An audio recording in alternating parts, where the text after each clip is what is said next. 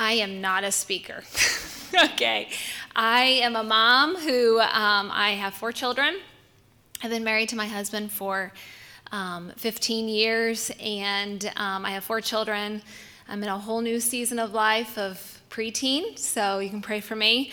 Um, I have a 12 year old, a 10 year old, a 7 year old, and then my youngest is back there. Uh, she is four.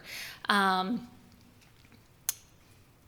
a month or so ago, Charlene had uh, called and asked me if I would share with you um, what MOPS means to me and why come to MOPS. Just kind of where I came from and how I even got introduced to this organization. And I said, honestly, without a without even really thinking about it, I said yes, because um, it had been such a blessing to me and such a um, kind of a, a coming in from a dark season, um, a long season. I'll explain that to you. Um, this is where I found my community. And so um, I didn't hesitate and I said, absolutely. Um, again, I am not a speaker. You guys have amazing speakers. Um, lined up for this year, and so do not rate what MOPS is by what I speak to you today, okay? Please come back. Um, again, I am just a mom just like you. I'll give you just a little brief history about myself. Um, my husband and I were, um, I can call ourselves high school sweethearts. We actually grew up together, but we didn't start dating until our senior year in school. Um, I actually went away to college in Kansas. He was at Mizzou, and we um, decided if it was the Lord's will that the Lord would bless that relationship, and so He did. And um, and then right after college, we the the next month we bought a home and we started new careers in Illinois. So we like were it was the craziest season of my life. We were I was trying to finish nursing school. He was in Missouri, and we were buying a house in Illinois, and so um, we lived there for seven years. And um, the first two years of our marriage uh, you know, that carefree, kid free, um, everything was about ourselves and um, about working. And um, my community was my my work friends, and um, which is fine, you know, because I had a lot in common with uh, other women that I worked with. Um, I'm a nurse by trade. Um, my husband is an agronomist, and so that was our life the first two years. Um, and then we decided, hey, let's let's have kids, right? And so um, uh, after uh, we were expe- we found out we were expecting our first, my husband had asked me to really start praying about um, staying at home and being a stay-at-home mom. And I was like, um, I went to four years of nursing school. I don't know that that is really a desire in my heart, but he just had asked me to pray about it. And so um, I did. For nine months, I prayed about it, and we decided for me to stay home as much as I could. Um, I did work part time as a nurse just because we were trying to pay off debt and, and trying to do things just to get um, you know through that. But um, for the majority of the time, I was at home with my um, my son Reed, and um, that is where that was the season where. Um, I didn't know what I was doing, and I needed a community. and and I don't know if some of you guys have lived in different um, states and areas where maybe the people around you aren't as welcoming and and uh, encouraging to you. And that we were in central illinois and i'm not bashing central illinois but the the, the place that we were at was not very warm and encouraging. And um, and uh, we were not in a in a con- church congregation that um, was lively and um, we didn't have community. And so my husband and i we we knew we needed um, to find some some friends that were kind of in the same season of life as us. And so we had started a new church. And um, it was there that um, I didn't necessarily find a community, but I, but I found a mentor for me. And um, she is still a very dear friend of mine. Um, she is 13 years older than I. Um, and they have four children, and so when my husband and I were starting to think about, hey, let's have, have let's have children, um, she was just kind of my like i want to be her when i grow up you know? I, that's the mom i want to be whenever i grow up. And um, so she was so gracious. She took me under her wing. And um, when i had my first son reed she um, there were many days as i'm sure several of you can relate where i was just like i need to talk to an adult okay?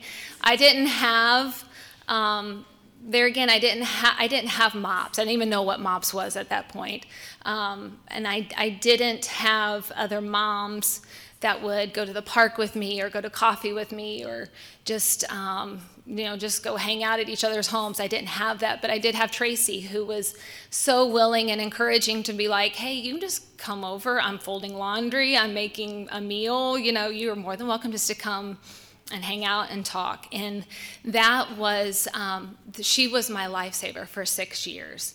She um, she taught me what being a godly mom um, should look like.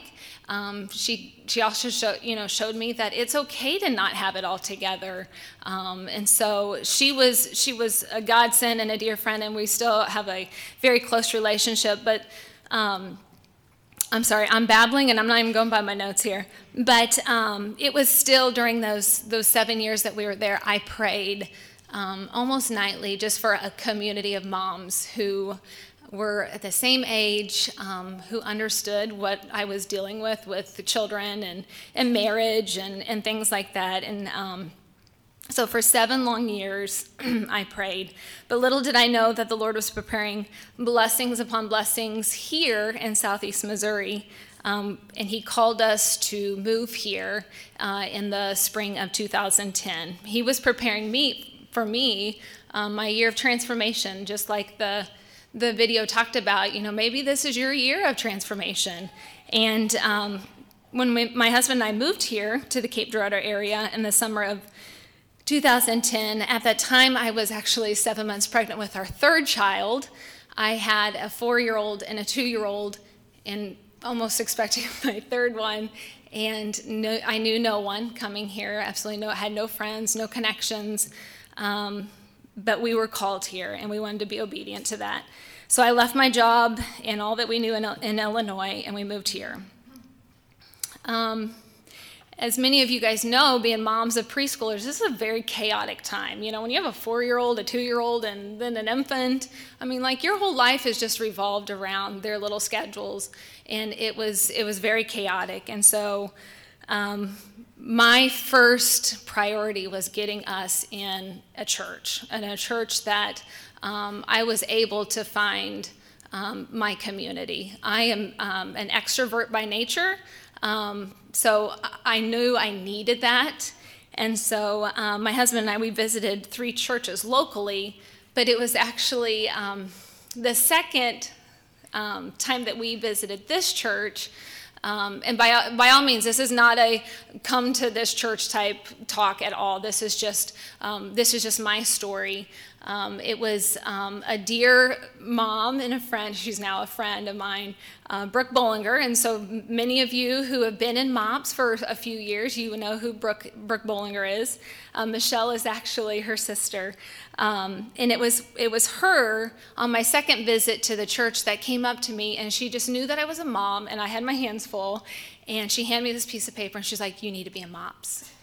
And I was like, uh, okay, I don't even know, like, what is MOPS? For all I knew, MOPS was like a mop, right? Um, and she was just very persistent. Like, you need to be a MOPS. It's such a blessing to me.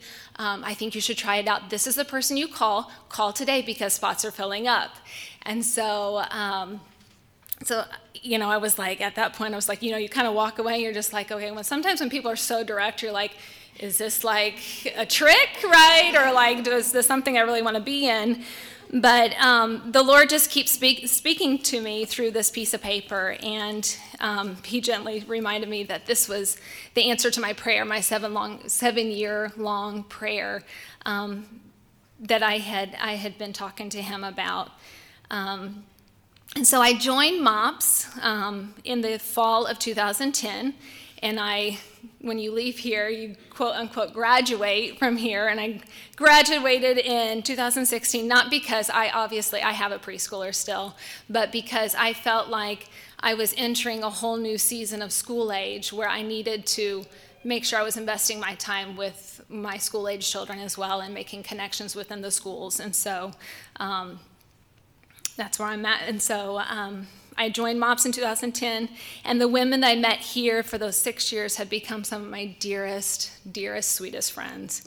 Um, the women that I met, um, that lady Brooke that I was just talking about, that um, I still on a daily basis speak to, and I text her, and we're encouraging to each other. Um, she is my, I, I consider her uh, one of my dearest friends and a sister. Um, I'm so glad that she was so bold to speak out to me that day. Um, and she just knew because it was such a blessing to her in her life that she wanted another mom to be blessed. And so I'm so glad that she was just um, that she was forward and blunt to me and encouraged me to to join. Um, not only was MOP such an answer to my prayer for friends, but for my children as well. I think about all of the um, the the sweet MOPPETS uh, volunteers that we have upstairs that just pour for the next two two hours that you're down here. They just pour into your children. They love them. They're teaching them, um, and they're also making lifelong friendships up there. And so um, it wasn't necessarily just uh, an answer to my prayer, but for my children as well. They started finding their own community when we moved here. Um, and they still have some uh, amazing, solid friendships through um, these children that they met in MOPS. So this this year, your your theme is find your fire, and she talked about three challenges um, that she wanted you to to think about this year in MOPS. And the first one was live expectantly, and what that means. Um, that's a bold reminder to think about what could go right hope for the best. Come to every MOPS meeting expecting to have these sweet women upstairs, and there's probably some, some gentlemen upstairs too, to bless your children through MOPPETS. Come expecting to make a friend or two or 20. I, am, I, I was sitting in the back and I was just, I was smiling at this, this room full of, of moms. You know, you have many things that are different from one another, but yet you have one common commonality, and that's just we're all moms. And so come expecting um, to make friendships. Come expecting a hot breakfast, which many of us don't get on a daily basis. So let mark this in your calendar. I get a hot breakfast this day, and no one's going to take it off your plate. You know, I don't think anybody will. So um, come expecting that come expecting um, to be poured into by your mentor moms. I want you to, at some point today, just thank them. Um, they're volunteering their time.